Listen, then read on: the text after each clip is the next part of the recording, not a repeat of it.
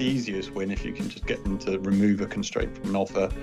Then, if it really is a constraint, maybe you could work into well, could you deal with something via active network management, or, or could you do a little bit of reinforcement to overcome that constraint? And that might be worth doing, paying a bit of money for some reinforcement to overcome a constraint. That you know, there's all sorts of other things that you could start digging into ways to overcome particular constraints, which is going to be you know on a sort of site by site basis. But sometimes you don't have to spend huge amounts of money to make quite a significant difference. Hello and welcome to the Connectology podcast. Here, Roadnight Taylor's influential team of elite connection specialists and their expert guests help you to better understand distribution and transmission network connections and how to acquire them faster, for less cost, and at lower risk. Hello, and welcome to this episode of the Connectology podcast. Um, I'm joined by Pete Aston, and we are going to be discussing understanding outage risk. This is uh, the uh, precursor to a webinar which we're recording in a couple of weeks' time, I think. So by the time this goes out, it'll be uh, uh shortly before that webinar. And that webinar is at 10 o'clock on Wednesday, the 12th of July. So that's 10 o'clock, Wednesday, the 12th of July. And there's going to be an awful lot of material to cover on the webinar. So this podcast is really a way of trailing it, um, helping people understand um, who it's for, why we're doing it, um, what we're going to be covering, um, and to give you an idea of uh, which of your colleagues, friends, or family uh, you might be um, uh, throwing this, pointing this in the direction of um, sharing it with, so that um, they can be on there. And as many as uh, we can from the sort of the connectology community can um, get up to speed with this this ever growing risk. And i think we'll kind of cover that um, that ever growingness in in this podcast. Um, obviously um, if you just tune into the connectology page on the website you'll you'll see that first of all very quickly why uh, we should be listening to pete uh, in this regard. So Pete headed up the system planning function at um, NGED, WPD as was, so responsible for the um, ongoing design of the the extra high voltage network, so that's 33 kV and above across all four license areas. And so this was very much um, his bag at outages um, and how to design networks in order to uh, avoid them essentially. He's definitely, as far as I'm concerned, the right person. He was also responsible for the relationship with National Grid at the transmission distribution boundary, which may or may not be relevant actually, because I am the lay person in the room and people will be able to put, put me right. Um, he was also responsible for the rollout of active network management at WPD and get that's quite important because actually there is a, a there's a big difference between uh, ANM uh, curtailment and abnormal running risk outage risk, I believe. Um, so uh, hopefully the right person for the job. So, hello, Pete. Hi, Hugh. Nice to be here with you. Excellent. Uh, or not here because you're in Bristol and I'm actually in, in, in the office, but uh, there we are. Um, so, first of all, my reasons for um because it was actually this podcast was my suggestion because normally often it comes um, from the connectologist and that's because I I um in the office I I hear an awful lot of what's going on in terms of the the work we're delivering and the problems we're solving for clients. And there's an increasing amount of conversation that I hear about outage risk, projects that are connected and are suffering significant, as in millions of pounds worth of outage cost in terms of lost revenue from lost energy a year. So I'm really significant issues that we've essentially, or Pete rather, um, Pete, Philip, Catherine being parachuted in in order to overcome these these issues.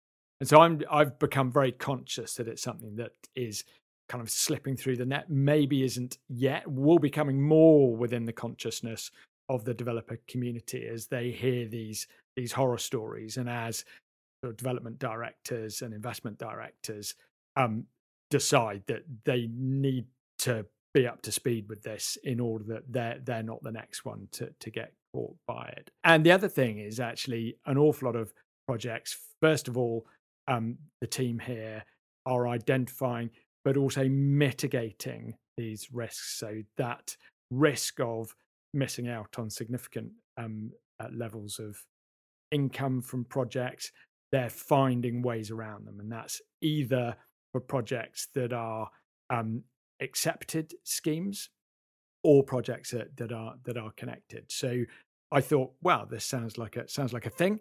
And we discussed it a, a, little bit on the webinar on understanding DNO uh, curtailment reports the other day. So do have a look at that one on the connectology page. Um, and so we thought, right, we'll we'll do this do this properly instead of just um, touching on it briefly. So that's that's kind of why. Who this is for, I would say, very much um, for the likes of development directors, investment directors, people who are either um, making calls on significant levels of development risk capital going into projects, people who are acquiring projects as well, just to make sure that they understand um, sort of where the risks are. Um, I guess how to manage the likes of Roadnight Taylor and other professional advisors in this in this area, um, and just really inform the decision making of the sort of the community um, as as a whole. So that's that's the why, I guess. Sorry, we haven't actually heard anything from Pete yet.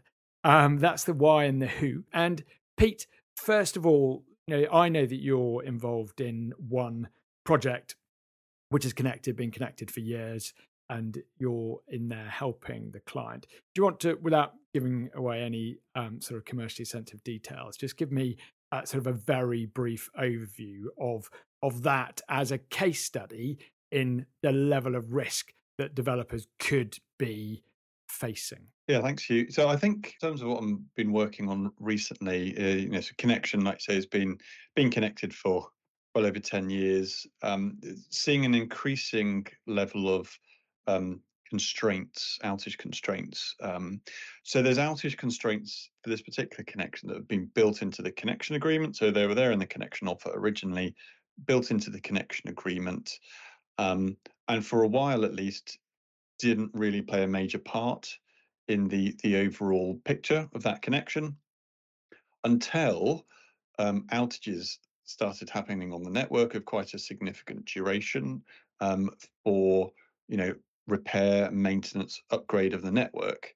So so that i guess that's one thing to to bear in mind is that you know from what i've seen on this particular one this issue can lie dormant in a connection agreement for some time giving a sort of false sense of security like until a, it starts to bite. like a ticking time bomb. A bit like a ticking time bomb. So yeah on this on this particular connection um, sort of over the last five or six years there's been quite significant outages relating to um, this is a 132 connection relating to uh, the rebuild of various 132 kV overhead lines um, you know, so I think that's amounted to, you know, in the order of a couple of million pounds worth of cost in terms of lost revenue on this particular site over the last five or six years.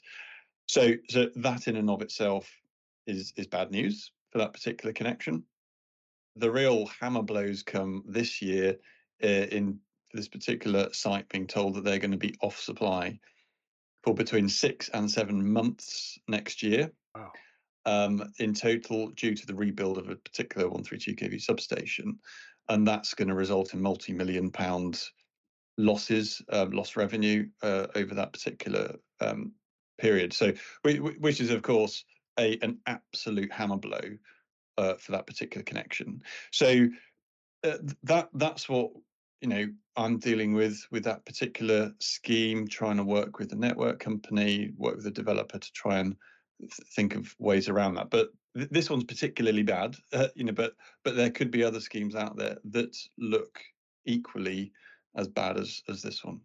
Right. Sounds sounds quite quite frightening.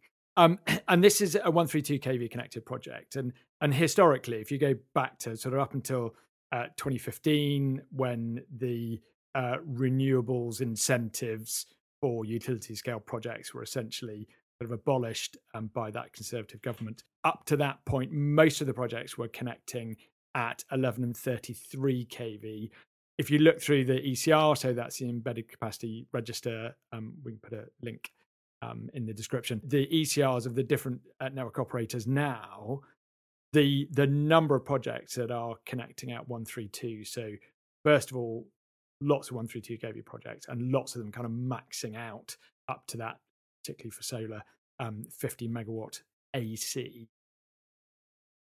Is there likely to be, therefore, not only a growing scale of risk as they're bigger projects, so the the um, the lost income per hour, I guess, is going to be greater. Is it likely to be a growth in the number of projects that are potentially carrying one of these ticking time bombs along with them? Yes, I, I think so because, um, like you say, historically under the feed-in tariff scheme and the renewable obligation certificate schemes, so the ROCs, um, they they very strongly incentivize connections sort of up to about five megawatts, um, occasionally a bit bigger. So so there were lots of schemes 2017 and and before that that were five megawatt scale, um, which were typically 33 kV connected.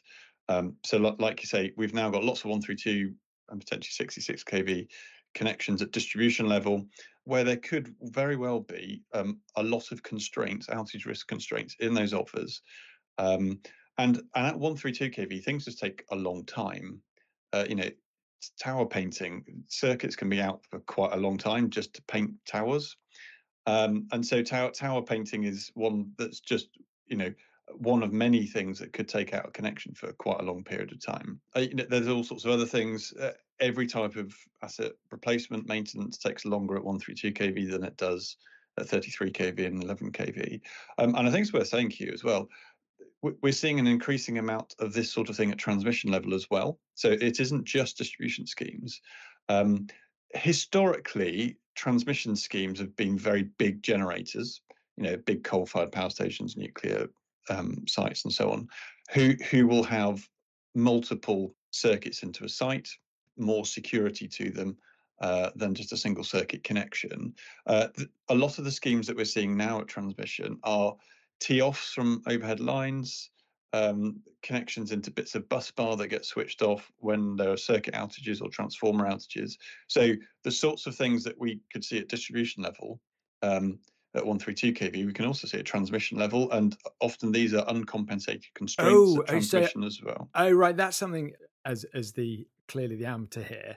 Um, I just assumed that if you um were constrained due to an outage, abnormal running at transmission level, that you would be compensated. But that's not the case then. No, so so there are lots of situations at transmission where if there is an outage and you are constrained off, that you would be compensated. Um, but if it's if it's the connection arrangement whereby you are effectively teed off a circuit and that circuit is switched off, um, but basically in the connection offer at transmission, that would be classed as sort of a uh, an outage that you wouldn't be compensated for. So these things exist at transmission level, um, and at transmission level, the other one is that um, tertiary connections where these sorts of effectively outage constraints really bite hard. Um, so, so there are all sorts of things at um, transmission and distribution level that effectively come under the same bracket. Right. That's like that's that is quite frightening because you're looking at, you know, therefore even greater risk just because of the scale of investment and so the you know the potential lost energy on yeah. on a, a well, any you, given half hour. Yeah. So. If you think about it at transmission level, if if you're a tertiary winding connection, for example, um, and a transformer that you're connected to faults, the supergrid transformer replacement is probably at least six months, if not more. You know, so so you're you're sitting on a potential long outage delay you know from the word go with a tertiary connection and the same with lots of other type of connections as well so th- these things are baked into a lot of connections lots of connection designs and you have to look a little bit further afield than just the assets you're connected to as well. So so there's clearly the if you're connect the, the situation where you're connected to an asset that asset gets switched out. You obviously go off supply and uh, you know that's the really obvious one. The less obvious ones are where there are wider um, wider constraints that you are are then subject to, um, it, which is like the circuit that's you know 30 miles away. When that one switched out, you get into tripped off, um, or just constrained off by a control engineer, and then you're off for the duration of the outage. They're, they're the ones that I think tend to get missed because they end up going into the small print. You know, you've got to look right to the end of the offer to to work out what they're actually saying about that. And and and they they're the ones where I think there's probably more risk of developers not picking up some of those constraints. If you're liking this podcast so far, you may want to pop over to the Connectology page on Roadnight Taylor's website and sign up to the Connectology newsletter for much more know how, insight, and thought leadership in electricity network connections. The link to this is in the description. Don't miss out on any of the articles, explainers, videos, webinars, and podcasts that Roadnight Taylor's connectologists share to give you an edge and help you overcome your grid frustrations. And I guess the other thing is is understanding when you're looking at one of those constraints is being able to to put some numbers, some estimates around that constraint. Because actually, if it's just talking about n minus one condition or you know such and such a circuit, that that might not mean anything to most people. And I guess that could be why so many of these projects um, that those risks slip through the net at due diligence. And, you know, I know that we've been working on some projects where they did go through due diligence and obviously came to us after the event. Yeah, easy to miss.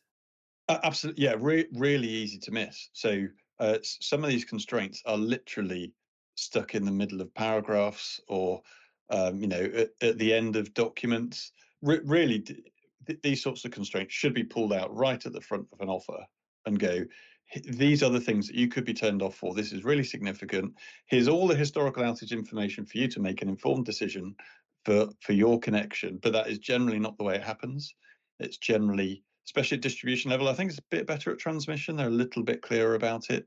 Um, but at distribution level, it this information can get stuck anywhere in an offer, and it's and it's really quite um, crucial to to read like all of it, uh, especially that you know it, and they always each of the DNOs generally puts it in certain places, so so you, you end up knowing where to look. But it can it really can easily be missed, and it's and it's so much easier to deal with it before you connect your site um, rather than afterwards, um, which is why you sort of talk about that due diligence stage is so important. Um, because you know once you're connected, you're you you've invested, and you still have to try and make the make the best of that investment. Whereas at, at least at due diligence stage, you can make the decision not to progress if if you think the risk is too high. Um, but once once you have identified the risk, you've really then got to work to to either try and get historical outage data from the DNO, which they should provide. They won't always, but you know you'll have to try and work at that, and then you and then you're trying to understand well from that historical data, what does it mean for the future? Um, were you know was were the last ten years representative of what could happen in the future? If the last ten years have been really easy, no major works, you could again be lulled into a false sense of security by historic data. So historic data is good, but it doesn't tell you what's going to happen in the future. So you've got to then layer on top of that some general thoughts around maintenance periods, fault rates, um, uh, etc. So you know you've really got to work quite hard to understand what what the real outage risk is all about. And and I guess even even harder um, once you've identified that outage risk to to come up with a a credible um, resolution to that, a way of mitigating it that you can actually sell to um, the yeah. system planner at that network operator. Yeah, and, and sometimes sometimes we've seen constraints thrown into connection offers that just feel like it's the DNO trying to cover their backs. You know, it's like, well, here, here's a list of constraints. I, I, I saw I saw one constraint in an offer that I was reviewing a few weeks back that just basically said you'll be constrained for any 132 kV outage. Uh, when, when I was talking to the client about this, I was like, I mean, is this any 132 kV outage anywhere in the world, or you know, is it specific to the UK only, or a certain bit of the network? So, you know, you can't work with that until you start talking to the DNO, going, what does this mean? What were you trying to achieve by saying this? And sometimes it's a case of they didn't really know, but they just thought they probably should write something in an offer just to cover themselves. So, which isn't very helpful. So, so you've then at that point you've got to start digging in with the DNO. Well, what do they really mean? Um, and can can they potentially just, you know, limit that? What change the offer? I mean, that's the easiest thing is just go actually actually write what you meant, you know, what, what you really need, not just you know everything. uh, so that's the easiest win if you can just get them to remove a constraint from an offer. Then, if it really is a constraint, maybe you could work into well, could you deal with something via active network management or or could you do a little bit of reinforcement to overcome that constraint? And that might be worth doing paying a bit of money for some reinforcement to overcome a constraint that you know there's all sorts of other things that you could start digging into ways to overcome particular constraints which is going to be you know on a sort of site by site basis. But yeah. sometimes you don't have to spend huge amounts of money to make quite a significant difference. And I guess that's the thing, and and, and this just jogged my memory. Actually, I was on a call um, with Catherine and um, two uh, investment directors, and they were grilling Catherine about a constraint on a project, and it made me realise that for investment directors, the the level of expertise that you need in order to get the best out of advisors, consultants, in order that you can do the math, in order that, first of all, you can decide whether or not you want to acquire a project. But also, and this kind of loops into what you're talking about, to work out what your budget is going to be in order to mitigate that risk. Because you know, if you're prepared to invest 50, 100 million in a project, um, then you might be uh, very ready to invest another couple of hundred grand or maybe even a couple of million in order to get X percent to squeeze X percent greater income out of that project. Is that kind of does that make sense? Absolutely, because there'll be some there'll be some schemes where it doesn't make sense. There'll be some schemes where you go to solve this problem, you have to spend a few million. But if that's a you know 15 megawatt 33 kV connection, that might be completely disproportionate.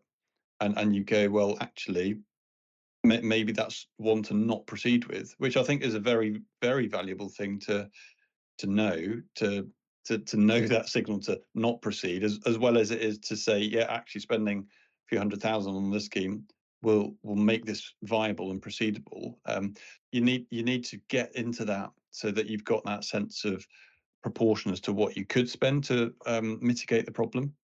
Um, uh, and there'll be lots of times when you can mitigate the problem. There'll be certain times when you can't, um, and you've you've just got to be able to get to the bottom of the the issue and to work out what what the issue is and how you deal with it. Cool, good, excellent. Thank you very much, Pete. And just you mentioned um, 33 kV back then, so because I've been kind of majoring on the 132, and then you mentioned transmission as well. Um, but just looking at those um, sort of 33, and and there'll be projects at 66 as well. Um, do they suffer outage risk, and are those risks sometimes mitigatable? Yeah, most uh, common outage risk at 33 kV is where a connection sits on an, uh, an a circuit that forms an interconnector between two different um, bulk supply points, two different BSPs. Um, and what can often happen is that interconnector is used to transfer demand from one BSP to another during, let's say, grid transformer outages. Um, and often constraints are written such that if a grid transformer is switched out and your and your interconnector is effectively moved um, onto the other substation, you'll be turned off. And of course, grid transformer outages happen quite regularly. So um, I've certainly seen it when I when I worked for a, a DNO that um, customers were turned off quite regularly as these um, interconnectors were sort of switched around between the different BSPs. So very much can happen at 33 kV. Um, we we managed to solve one issue um, with one of these connections by installing a 15 grand uh, isolator, 33 kV disconnector in a line, and that that reduced um, a particular connection's outage risk by weeks and weeks during for every year. Wow! It's like well, so it's the no brainer. So it? the return on investment for for that that fix would have been. I mean, oh, then you wouldn't get a better return on investment. No, can then at times. Uh, give you that flexibility of feeding both ways. And and if you can do that at application stage, it you know it's so, so much the better. It you know resolves all of those sort of post offer discussion okay processes. and if and if you let's say you haven't and there are going to be i mean because obviously we see an awful lot of connection offers where others have have made the applications and you know we do know that there are many missed opportunities and weaknesses so let's say we've got um, some in the audience listening to this and who will be on the the webinar um if they've got a load of offers and they haven't taken those precautions.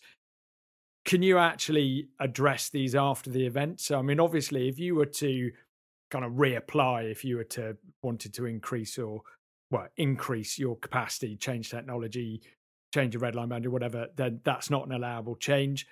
If you wanted to convert to a looped connection or put an inline isolator in or get a reconfiguration of the network maybe even go so far as to say what if what if it would be a bit of reinforcement? What would it be? Is it possible to have those conversations? I think it is. Um, you know th- the risk is that the dno goes right well this is a brand new offer. I'm tearing up your existing one. You go to the back of the queue. So uh, it's really a pl- it's really working out how you can make that request. Um, because uh, with if if a dno if you've got t off connection for example a dno will probably not have considered you feeding one direction and not the other, you know, or whatever. That they're assuming if if, the circuit you're connected to is out, you're out, and you and you're not going to be able to feed either direction during the outage. If you say, well, I want a line isolator between me and the substation down the road, so that if the substation down the road's got transformer maintenance, the isolator can be opened and I can be kept on supply. The DNO might not have considered that in their original design process, so they might need to then consider that. So I think if a DNO isn't willing to engage on doing that sort of reinforcement work in order to avoid constraints, then it's definitely a conversation to take further up the chain. So lot, lots, lots to play for. I'm conscious of the fact that we're this is a was meant to be a very, very short podcast, and we appear to be, you know, hugely making love to this. You know, it's great, by the way, um, to be discussing it with you. First of all, uh, when it comes to the podcast, um, there's going to be a couple of case studies. I know that Philip's got a really good one.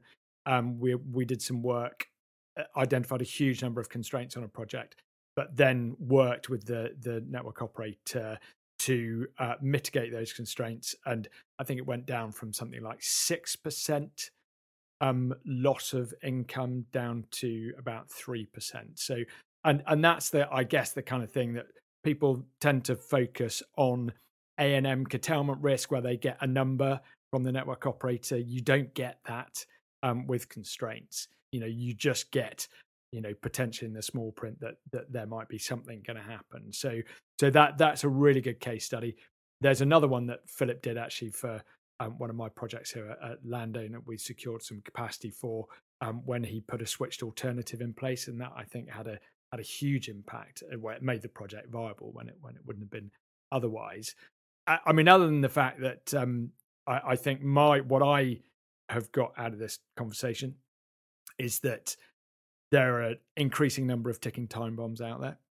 Some of them you can you should be able to identify by being very very careful and you know if you're going looking for for IEDs I guess you're going to be very vigilant um you need to be you know looking for very fine details um, and understanding what you're seeing.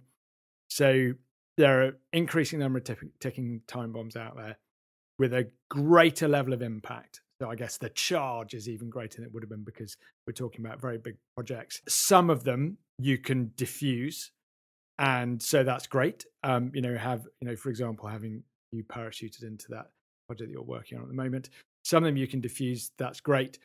Some of them you simply can't. And I guess that's where you just got to stand well back, just get back as far as you can. And I think that really is about is about due diligence, about identifying them um, at that point, or even not putting the application in the first place, because obviously, you know, oftentimes, a lot of the time, you can see that there is going to be that outage associated with it. So, uh, first of all, do you agree with that? And secondly, is there anything else you'd like to add um, before we call it quits and say we look forward to seeing everybody on the webinar.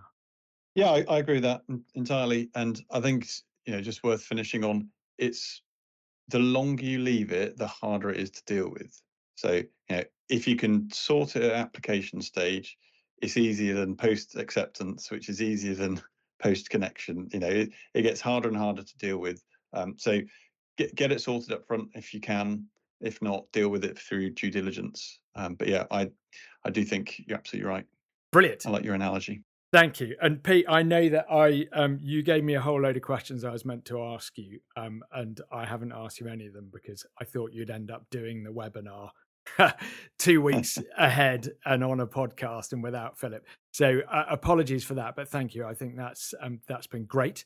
Um, thank you everybody for listening. Do um, get that you have to invest, uh, you know, a lot of your time in in these, and we really, really hope that you do feel that you get um, get valuable insight from it. Um, and Pete, thank you so much. And um, would you like to thank the audience and say goodbye to you? Thank you very much for listening, and hopefully you'll tune in again for the next one. Thank you very much. Take care. Bye-bye. Bye. Thank you for listening to this episode of the Connectology podcast. If you found it helpful, please share it with any of your colleagues or connections you think may be interested. And please do subscribe at Apple Podcasts, Google Podcasts, Spotify, or wherever you get your content. You can find out more about our services at roadnighttaylor.co.uk, link in the description, where you can also sign up to our free Connectology newsletter for more news and thought leadership in network connections.